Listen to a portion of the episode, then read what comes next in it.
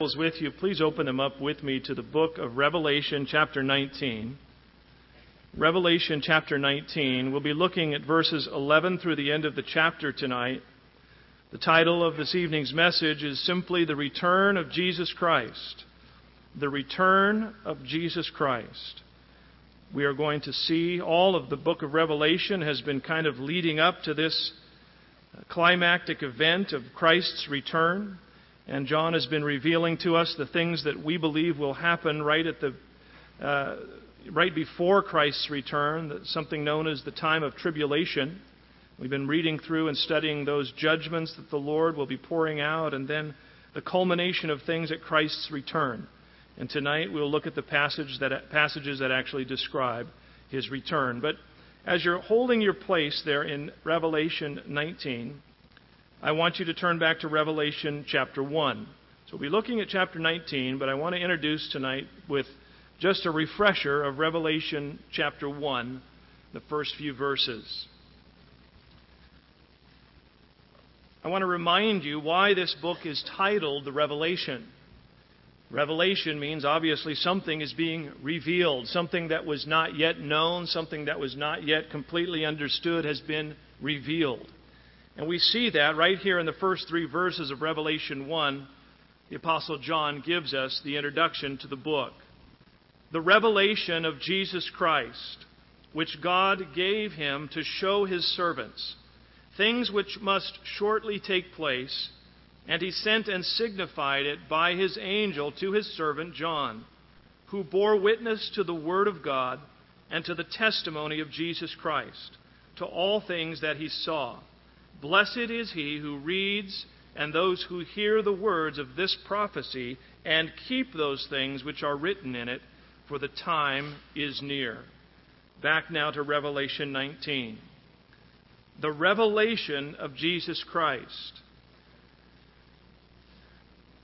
Remember, the Apostle John, of course, he knew Jesus Christ during his earthly ministry. He walked with Christ, he fellowshipped with him for several years. He watched him perform miracles. He heard his teachings. He sat under his discipleship. Even saw him crucified, saw him also resurrected. There was no doubt in John's mind who this Jesus was. He was the Son of God. But what John sees and what John will explain to us even tonight in this chapter is a very different look at Jesus than the one he has known. And that's why it's something of a revelation. You might ask, well, why would John need a revelation of Jesus Christ? John already knew Jesus. I mean, if anybody knew Jesus, it were the disciples that walked and lived with him and saw the miracles firsthand. But what we saw at Christ's first appearing was the, the Savior come to redeem the world. He came in humility. He came to serve. He came to die on a cross and offer his life as a ransom for mankind. What we will see at the second coming of Christ is a very different looking Jesus. Of course, it is the same Jesus. He is ever the same. He never changes. He's the same yesterday, today, and forever.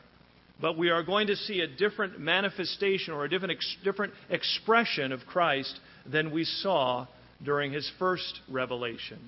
And so John is disclosing that, and that's why it really is a kind of a new revelation. Jesus is coming, and you'll see tonight as we look at these passages whoa, this is not the humble servant riding into Jerusalem on the donkey.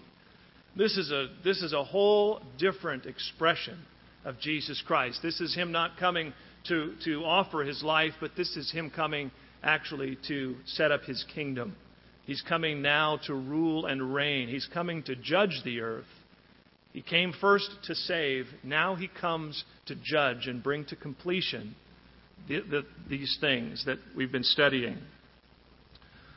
We'll look at it in two sections tonight. We'll be looking at verses 11 through the end of the chapter. In verses 11 through 16, we will consider his coming. And in verses 17 through 21, we will consider his conquest. Let's begin together in verse 11 and let's take a look at his coming. And I have three points under his coming his appearance, his armies, and his attitude. First of all, let's consider his appearance, verses 11 through 13. Now I saw heaven opened, And behold, a white horse. And he who sat on him was called faithful and true. And in righteousness he judges and makes war.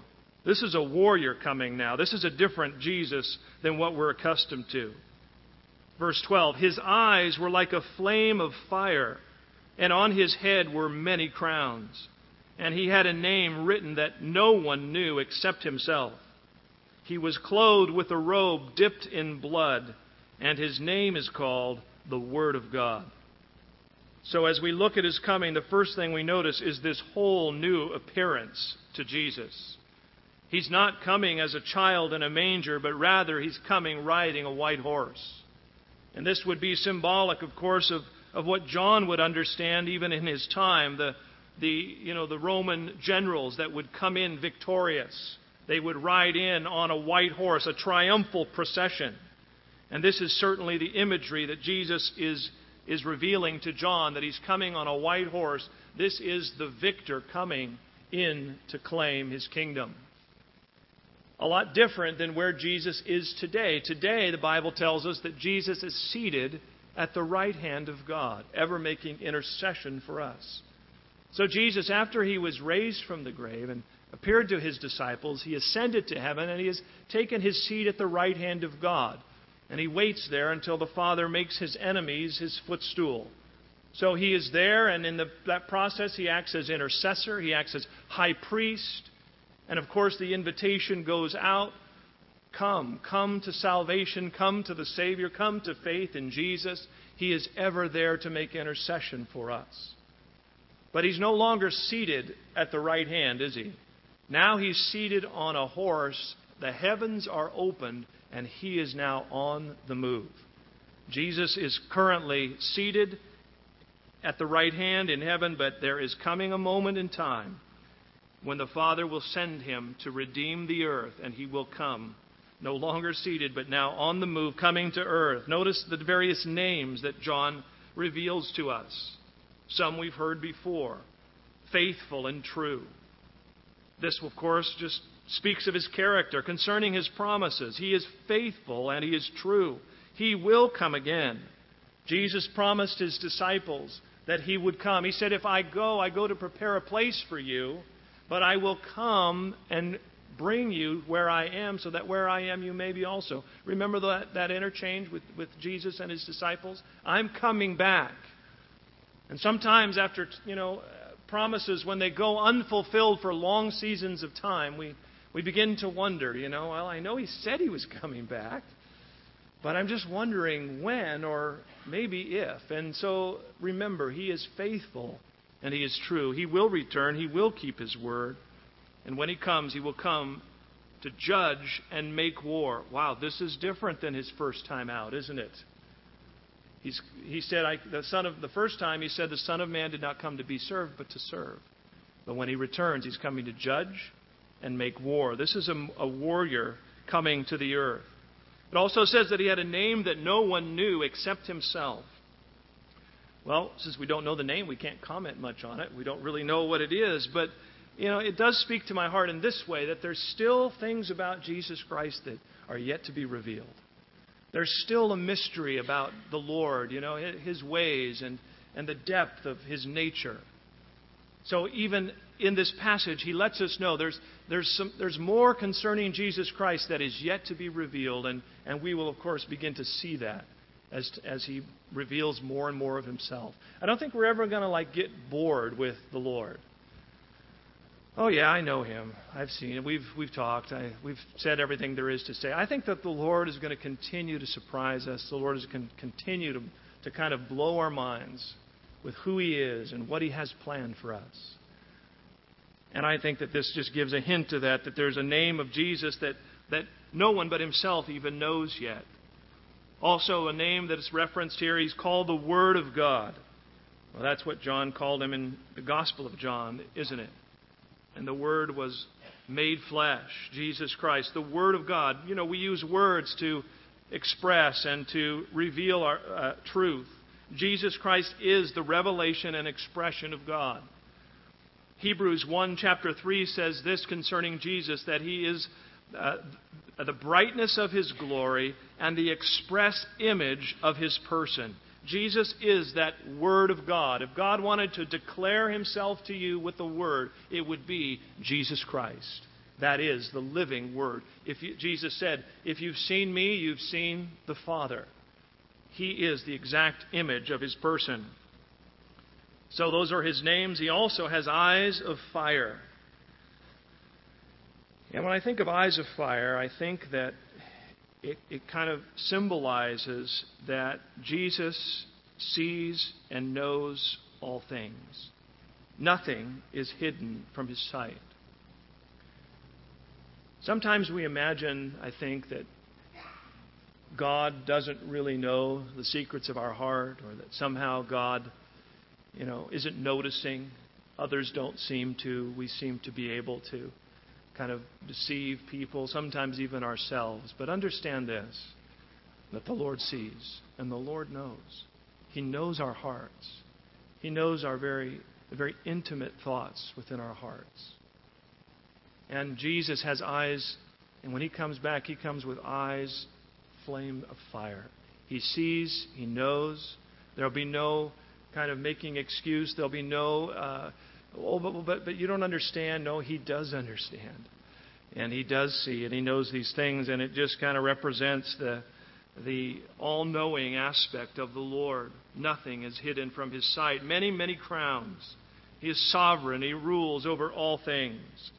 You know, I think of, of generals in our in our, our military, and you know, there's different star generals, right? A one star, a two star, a three star, and then the five star general, and that you know, that with, with each star comes a certain rank and a certain authority. Jesus doesn't just come with one crown, he comes with many crowns. He is the supreme ruler of all.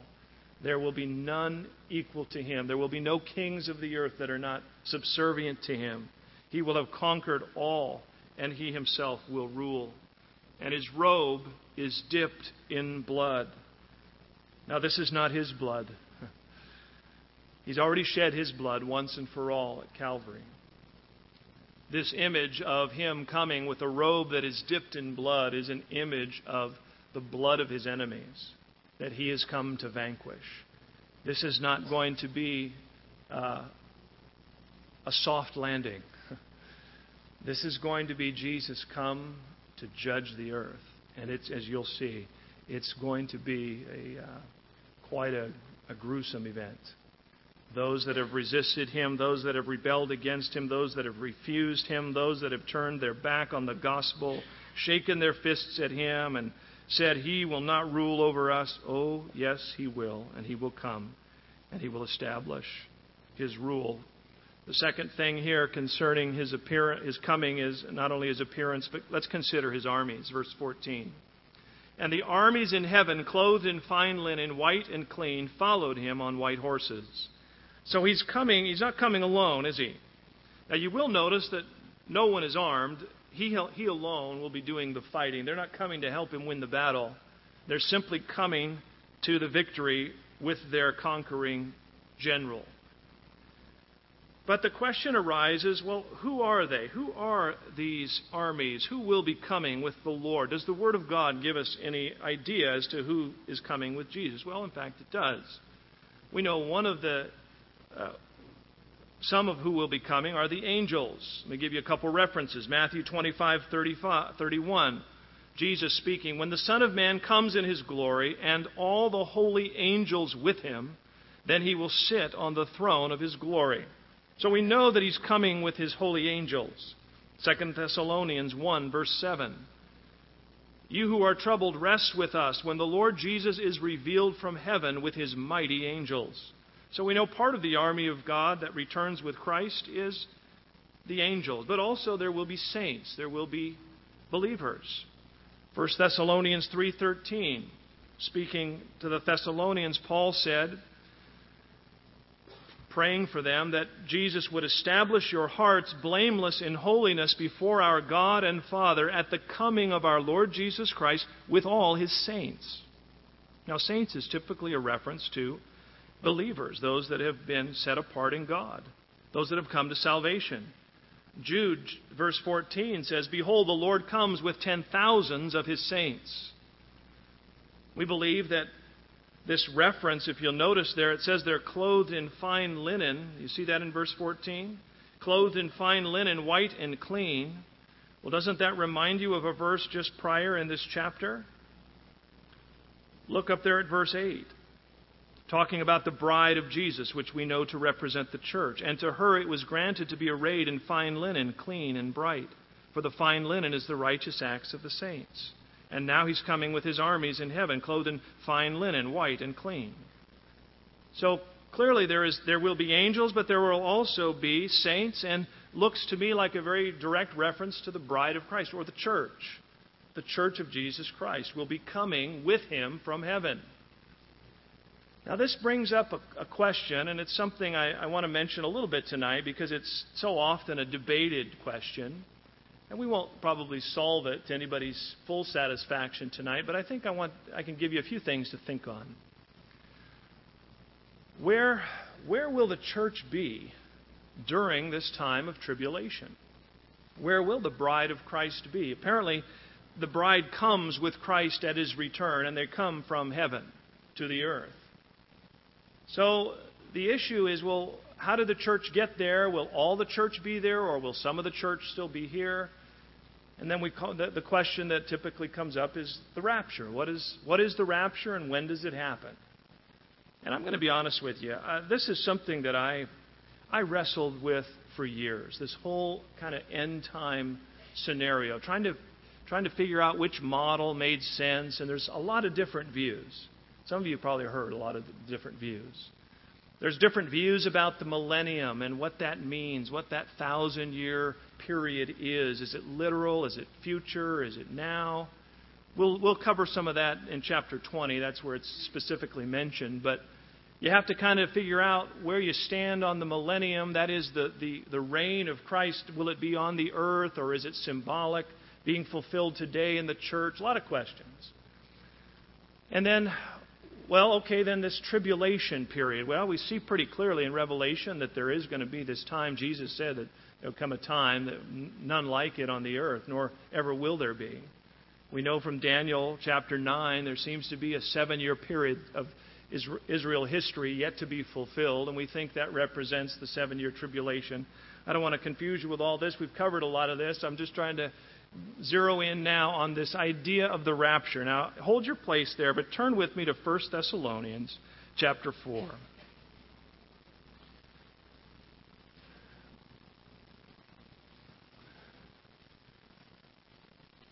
Now, there's, as I mentioned, there's a lot of a lot of places to get uh, hung up on this end time stuff, and you can look at it and your head can spin. And I did that. And, and to be honest, there are times my head still kind of spins.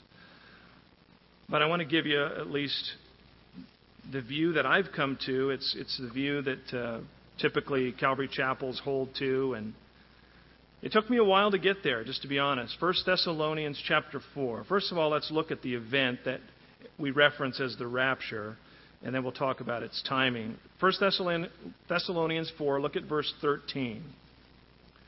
But I do not want you to be ignorant, brethren, concerning those who have fallen asleep. Talking about those that have passed away. Lest you sorrow as others who have no hope. For if we believe that Jesus died and rose again, even so, God will bring with him those who sleep in Jesus. For this we say to you by the word of the Lord, that we who are alive and remain until the coming of the Lord will by no means precede those who are asleep.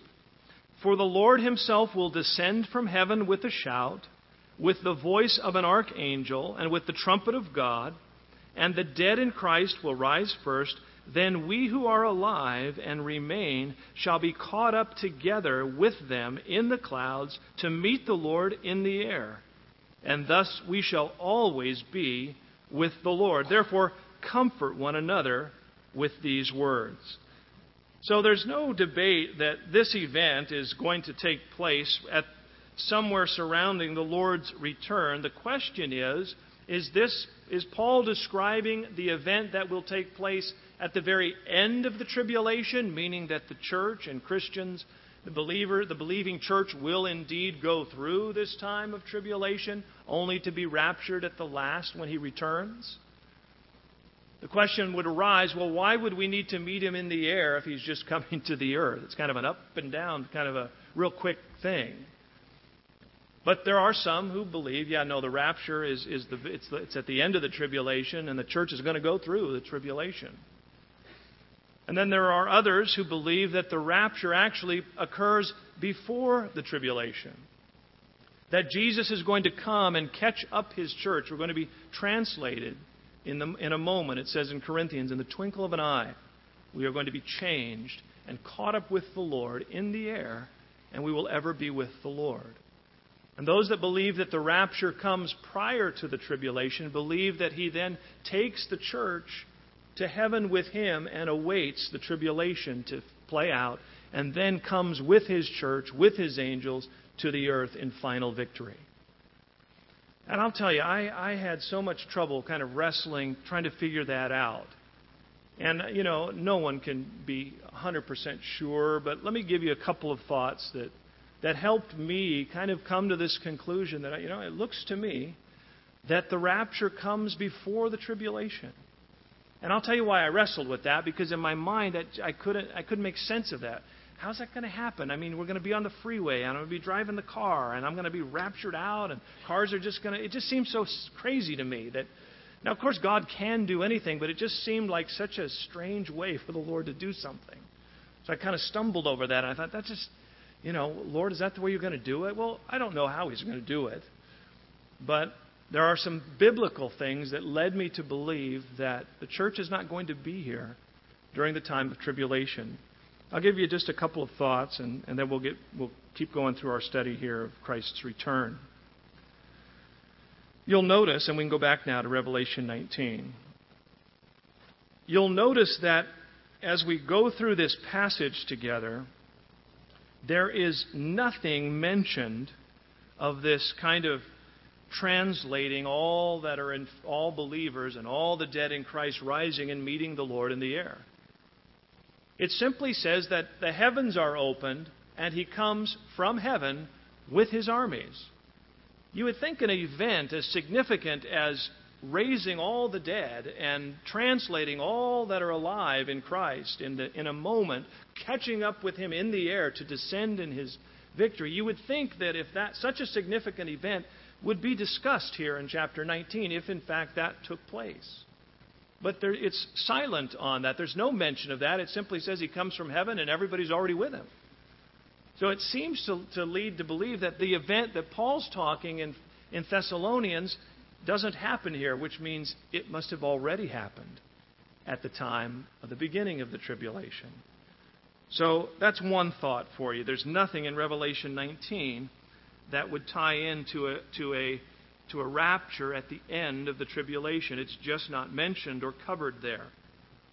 Also, and you don't need to turn to this, but in Revelation chapter 4, when John, after he finishes his letter to the churches and the beginning of this revelation that he's going to see of the tribulation, the angel, there, he sees a door open in heaven, and the angel says, Come up here. So, John has been writing letters to the churches. He's been seeing his vision on the earth. And then, now that he's going to see future events, specifically the tribulation, the angel says, No, now you need to come up from heaven.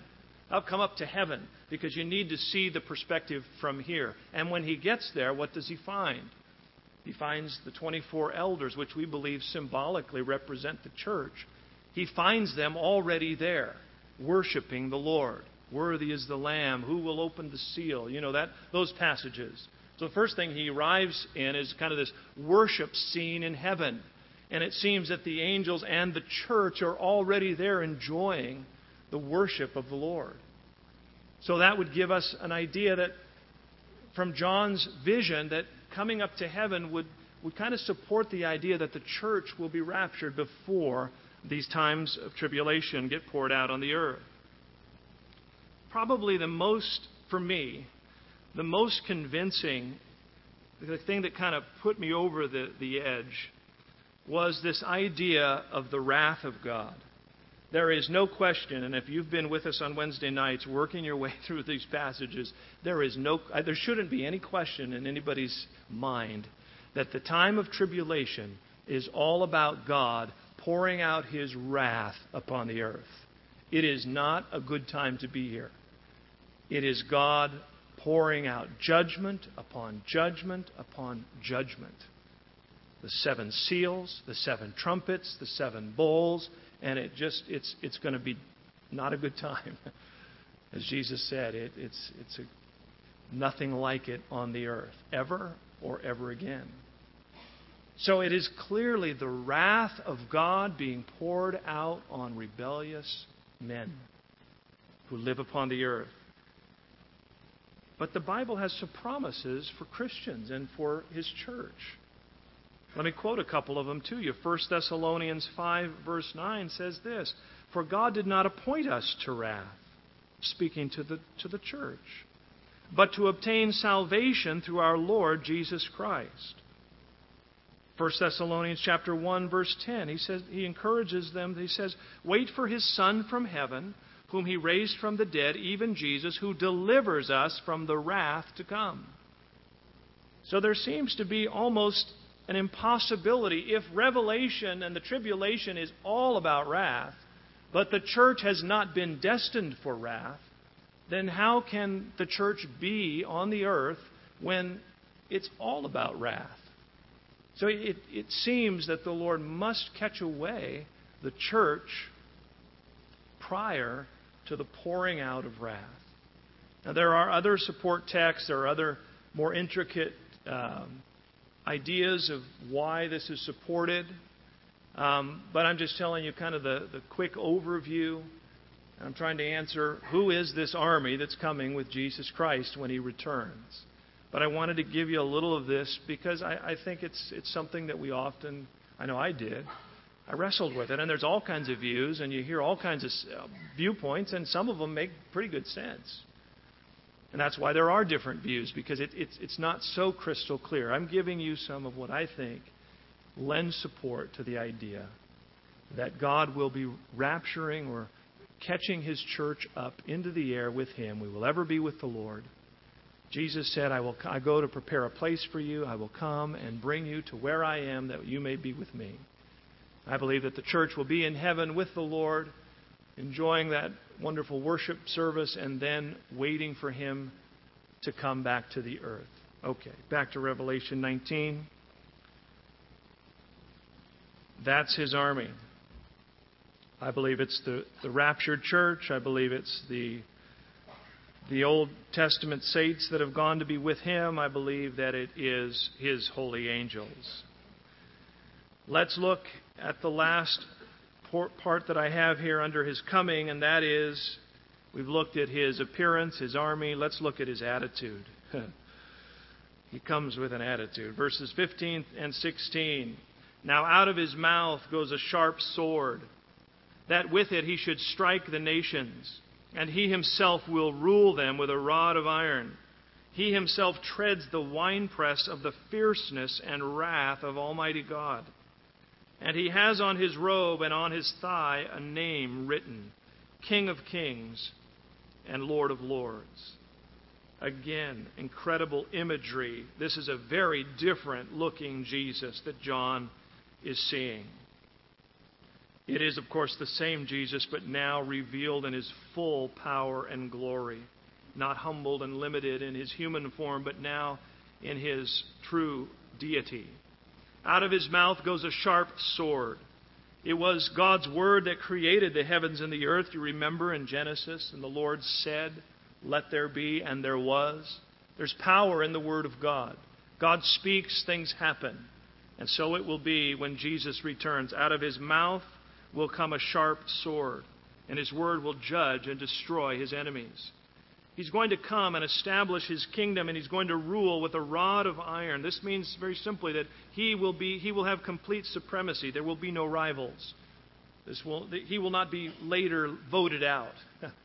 There'll be no elections. Jesus will come to rule and he will rule with a rod of iron. There will be complete submission to his authority He will come to establish his kingdom and fulfill all the prophecies concerning him. Remember, the government shall be upon his shoulders, that prophecy out of Isaiah. And, and indeed it will. And this was what the disciples, you may remember in the book of Acts, Jesus' disciples, they had this future kingdom in mind. And they had thought that his first visit to the earth, he was going to establish that kingdom. That's why they were a little confused when he started talking about dying on a cross. They were like, you know, that, that doesn't fit our, our theology. You're here as the Messiah. You're going to establish the, the, the kingdom on the earth. And they would ask him questions. And you remember, even after his resurrection, when he said, Go to Jerusalem and wait there because I'm going to send the Holy Spirit, you're going to be filled with power. Remember that passage? And they said, Is that when you're going to set up the kingdom? Right away, they're thinking, oh, we'll wait in Jerusalem for, for a little while, and, and, and that's when you're going to do all these things that we, we've heard. And you're going to, the government's going to be on your shoulders. You're going to reestablish Israel as a nation. You're going to reign in Jerusalem, and you're going to establish your kingdom. They thought it would happen right then. They just, they didn't, they, no, no one understood that there would be this 2,000 plus year gap between his first coming and his establishing of his kingdom. And Jesus said, It's not for you to know the times and seasons. In other words, I'm not disclosing that to you now. You just go to Jerusalem and wait for the power that I have for you in the person of the Holy Spirit.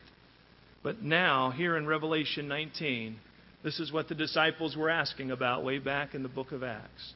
This is Him coming to rule in His kingdom. This is Him coming to establish His rule. He will also tread out the winepress with uh, the fierceness and wrath. Hebrews 10:31 says, "It is a fearful thing to fall into the hands of a living God." The wine press, that's the image of, of gathering the grapes and pressing them until all of the juice is removed. And that's, that's what he's going to come. He's going to come and he's going to be pressing through the fierceness and wrath of Almighty God. He comes with great power. King of kings and Lord of lords. You know, today, people don't respect Jesus. Many don't respect him as King of kings and Lord of lords, do they? We as Christians, we, we know that he is indeed the King of kings and Lord of lords. But be honest, in the earth, in most, most places in the world, Jesus Christ is, is not King of kings and Lord of lords. In fact, often his name is taken in vain. He's not really respected for what the Bible seems to declare that he is. There's a disconnect, isn't there? I mean, King of Kings and Lord of Lords, huh? Well, where is he? What are you talking about? He's not, he's not the King of Kings and Lord of Lords. You know, I do what I want. I, I say what I want. I, he's, he, and, and, and the world seems to be going on without any real deference to Christ, no real need to honor him that way. But the book of Philippians speaks about him. Philippians 2 9. Therefore, God has highly exalted him and given him the name which is above every name, that at the name of Jesus every knee should bow, of those in heaven and of those on earth and of those under the earth, and that every tongue should confess that Jesus Christ is Lord to the glory of God the Father. It is not yet here, but it is already established. For those that have come to faith in Christ, we have already embraced this truth about him that he is King of kings and Lord of lords. And when he returns, and he will return, he will come, and there will be no doubt. He will establish that which is already true concerning him, but he waits and he tarries. And the Bible tells us why he waits. Remember? Why does he wait? I mean, he really is the King of Kings and Lord of Lords. It's not like he's going to become that when he comes. He already is. People just don't give him that place. But as soon as he decides to take it, it will be his. Why does he wait? For what purpose does he tarry or delay? Because he desires men to be saved. Because when He comes, the opportunity for salvation will be past. The opportunity to come to faith in Christ will have been missed. And so he delays that coming so to give opportunity to men to hear the gospel and to come to faith so that when he comes, you'll be with him. And you'll be, you'll be riding behind him, not looking up at his coming. He delays because of his love for mankind. He delays and tolerates the rebellion and the, the taking of his name in vain. He delays the place of what is rightfully his as King of kings and Lord of lords. And he waits for men's heart to turn in faith that he might show mercy. And he invites, and he knocks, and he draws. And he works all circumstance in your life to bring you to that knowledge. You may be here tonight, and, and, and you don't know him yet as Savior. You don't know him yet as King of Kings and Lord of Lords. He, there's coming a day when every knee will bow. Better to acknowledge that today than to wait until the time is gone and the opportunity has passed. When he comes again, he will come with a very different attitude than, than, than the way he even intercedes today. Second half here, and we'll look and close in these last verses tonight. The second thing that we, I want you to consider there, that you've seen is coming. Let's look at his conquest. We'll see that in verses 17 through 21. And three thoughts that stand out to me there. First, notice with me in verses 17 and 19 the gathering. The gathering. Then I saw, verse 17, then I saw an angel standing in the sun, and he cried with a loud voice, saying to all the birds that fly in the midst of heaven, Come and gather together for the supper of the great God, that you may eat the flesh of kings, the flesh of captains, the flesh of mighty men the flesh of horses and of those who sit on them, and the flesh of all people, free and slave, both small and great. And I saw the beast, the kings of the earth, and their armies gathered together to make war against him who sat on the horse and against his army. There is going to be a gathering this angel is, is calling to the birds of the air, Come and gather, there is getting ready to be a great slaughter. And he calls the birds of the air to come and feast on the flesh of those he is getting ready to destroy. There's a passage, you don't need to turn, but in Matthew 24, Jesus said this concerning his second coming For as the lightning comes from the east and flashes to the west, so also will the coming of the Son of Son of Man be? Very sudden. For wherever the carcass is, there the eagles will be gathered together. You know, I always, always wondered about that verse. He's talking about his coming back, and then all of a sudden he throws in this, this line about carcasses and eagles. What's he talking about? Well, I think he's talking about this very reference here in Revelation 19 when he calls the birds of the air, the angel calls together in you know getting ready to proclaim the slaughter that's getting you know that's just about to happen on the earth. And he's gathering the birds of the air and where the carcasses are gathered, there the vultures will, the eagles will come to feast on what is his victory. They're gathering the, the birds of the air, but you notice also there's a gathering of the armies of the earth. You see that in verse 19. The beast, that's the Antichrist. The kings of the earth that are under his authority and under his deception and their armies, they gather together to make war against him. This is, this is what we refer to as the, the Battle of Armageddon. There's a reference for it actually back in Revelation 16. We saw kind of a, a preview of this battle, where the beast and the false prophet, through demonic signs and, and, and deception, goes out and gathers the armies of the world together in that place called Armageddon. Harma meaning Mount, Megiddo, the Mount, and, and there's an area there in Israel. There is a, a Mount of Megiddo there, and Exactly where this Armageddon battle will take place, it's, you know, we can't be sure, but we know that there is this place in Israel that these armies will be gathered the beast and the false prophet and all the armies, they will be there, and there will be this great gathering for Christ's conquest. Notice there's it's all kings, captains, mighty men, all people, free and slave, small and great. There will be no exception. They will be deceived by the Antichrist. They will have taken his mark. They will have followed him to battle, and Christ will come. In his conquest, there is the gathering. There is also, verse 20, the capturing. Verse 20 says, Then the beast was captured and with him the false prophet who worked signs in his presence by which he deceived those who received the mark of the beast and those who worshipped his image. These two were cast alive into the lake of fire, burning with brimstone. When Christ comes, he will immediately capture the beast, the Antichrist, the false prophet. We've seen and studied them in prior chapters. He will immediately capture them and throw them alive into the lake of fire. This lake of fire burning with brimstone. It's what we would reference as hell, hellfire.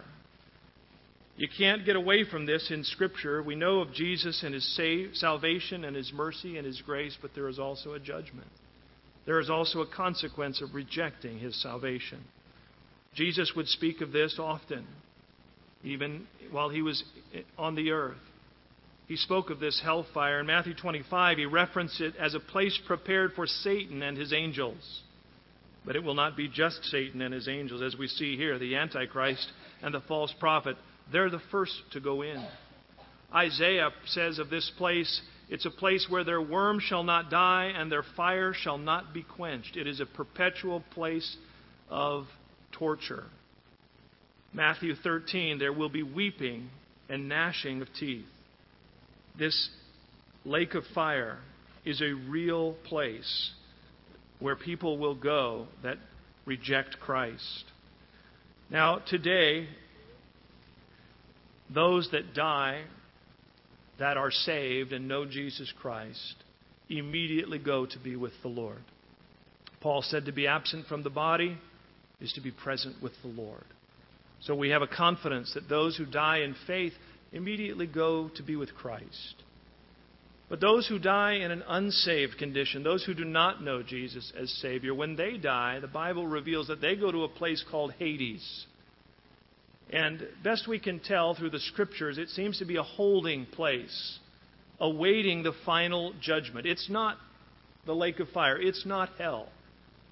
And we'll see in our future studies together that there's a day coming when death and Hades will be cast into the lake of fire. But a place called Hades, a place where, where they wait the judgment. And the judgment, when it comes, those that know, these are those that don't know Christ, they will ultimately be cast into this lake of fire, what we reference as hell. So, just a little clarification there. Sometimes we think, oh, if somebody doesn't know the Lord, they die, they went straight to hell. No, they went to Hades. They will get to hell, but they're not there yet. They're in a holding pattern. There's several passages of Scripture that reveal that.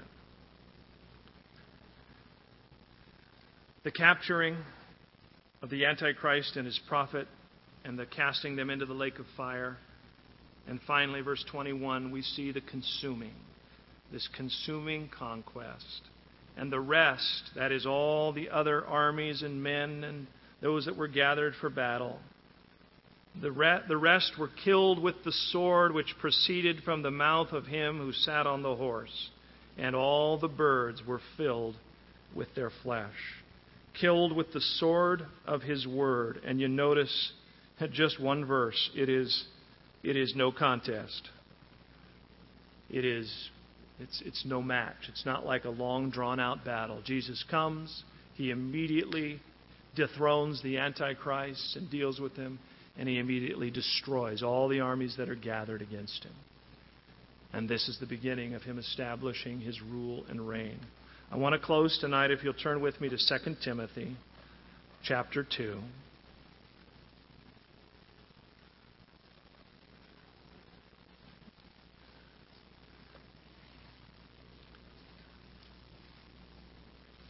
Second Timothy chapter 2.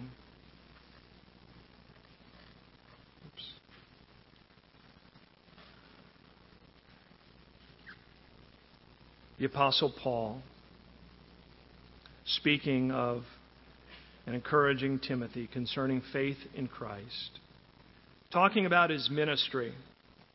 And you know, the Apostle Paul had a difficult time in ministry. Ministry was not easy. It was not easy spreading the gospel during the time of the Roman Empire that Paul lived, during the time of the persecution that he received from Jews and Gentiles alike.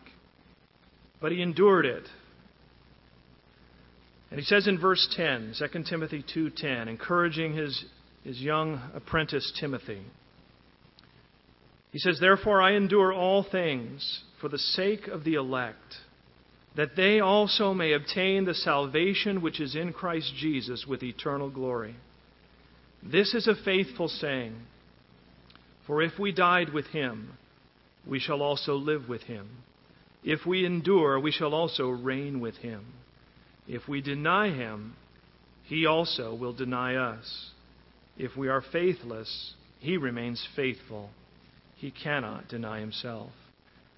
The Apostle Paul, talking about really the purpose of his ministry, is it was to see men come to faith in Christ. And he says, This is a faithful saying, Timothy. You see, Paul understood this judgment that we've looked, this, this, this ultimate judgment that we looked at tonight. When you, you know, we don't like to think about hell and we don't like to think about judgment. I, I mean, it's not a pleasant topic. But if we don't, if we're not honest about it, if we don't consider the reality of these things, then it, it kind of we kind of lose our sense of urgency concerning the gospel. It can happen. We lose our own appreciation for salvation. I don't know about you. I read these passages and I think, oh man, I am, I am glad I'm not on the receiving end of that, being pressed down like a wine press. No, thank you. So there's an appreciation and a value for what Christ has saved me from, but there's also an urgency that comes into my heart recognizing that, you know, He tarries so that men can be saved.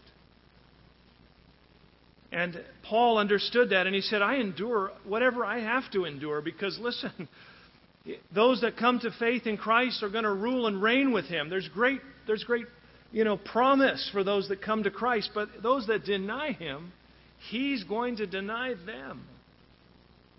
There's great consequence for those that don't hear the gospel and don't receive the gospel. I'd like to leave that in your heart tonight as we close and consider this, this second coming of Christ. Be encouraged. If you know Jesus and you have faith in Christ, you're going to be on his you're going to be on a white horse. Mine will be faster and prettier than yours.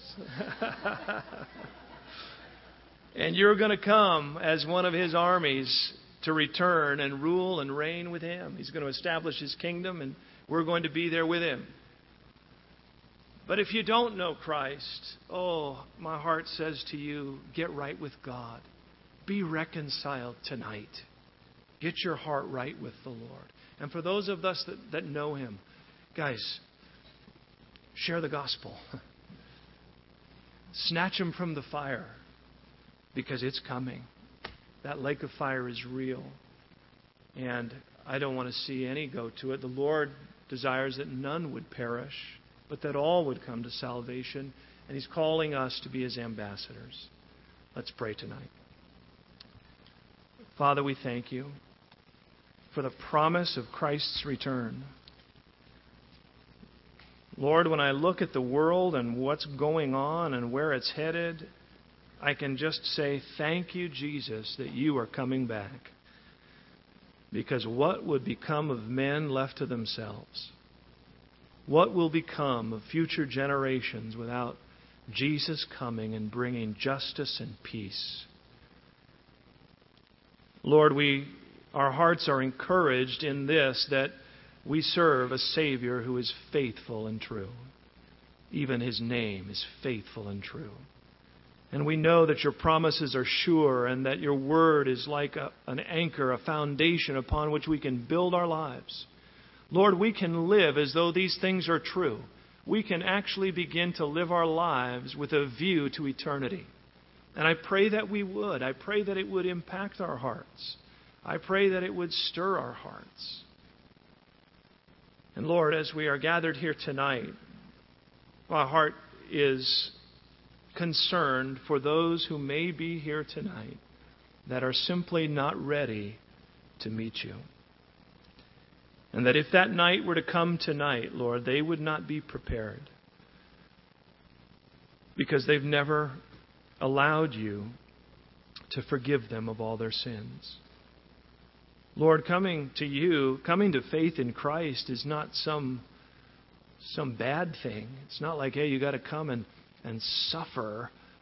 No, you have to just come and let me cleanse you and forgive you and love you and bless you and adopt you into my family and put my spirit in your heart and life and give you promise. Lord, if there are any here tonight, I pray that your spirit would draw them, that they would hear this gospel, this good news that Jesus Christ loves them, and that he does not want them to perish in judgment, and so he delays his coming.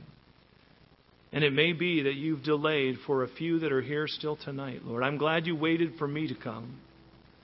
And there may be those that need to come tonight. And as our heads are bowed tonight, I'm going to give you an invitation to respond. If you're here tonight and you don't know the Lord and you're not ready to meet Him, you've never really come into relationship with Him, I want to pray for you. And that's all it is, is a prayer of invitation, a receiving of the gift that He has provided for you. Or maybe you're here tonight and all at one time you, you, you did accept and embrace Christ, but in your heart tonight you you you know that you've drifted so far away that you have that sense that you're you're not ready either. And you just want to come and rededicate yourself to Him and get your life right with Him again, afresh. I want to pray for you as well. So heads are bowed. We're still in a spirit of prayer. But I'm going to invite you, if you're here tonight and you need to come to the Lord for the very first time, or you need to rededicate your life to the Lord, would you raise your hand where you're seated so that I can see you and we, can, we will pray for you? Anybody here tonight? God bless you there in the center. I see that hand. Anyone else here tonight?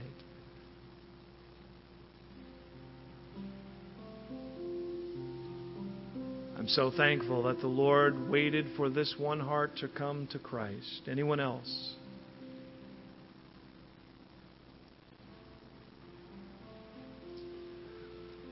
Well, the Bible says that when even one sinner comes to repentance, that all of heaven rejoices. You know, I have a sense tonight that there are some others that the Lord is drawing. And I want to pray for this one heart that's responded, but I, I want to wait, make one, one last opportunity. I, I read that passage out of Timothy. If we deny him, he will deny us. Or is there anyone here tonight, anyone else, that needs to come and get their life right with the Lord?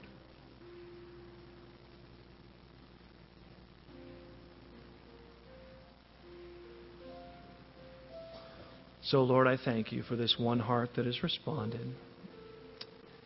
And as you rejoice, Lord, we rejoice. And I pray that you would wrap your arms around this one heart, Lord, and welcome them into relationship with you. That you would assure them tonight that they are forgiven and cleansed. That you love them and that Jesus came to die on a cross for them. Yes, he will return to judge the earth but he has not destined those of his children to wrath. And so, Lord, for this one heart, may they receive promise and hope that they are no longer under wrath, but they are under mercy and love. Fill them with your righteousness, cleanse them of their sins, fill them with your spirit, and transform their heart. Old things pass away, all things are made new. And may this be the beginning, Lord, of a fresh and new walk in relationship with you that will end in glory, reigning with you when you return to rule and reign the earth. We thank you, Lord, for these promises. We thank you, God, for your Spirit's ministry in our hearts tonight. be with us and strengthen us as we go. We pray in Jesus' name. Amen. God bless.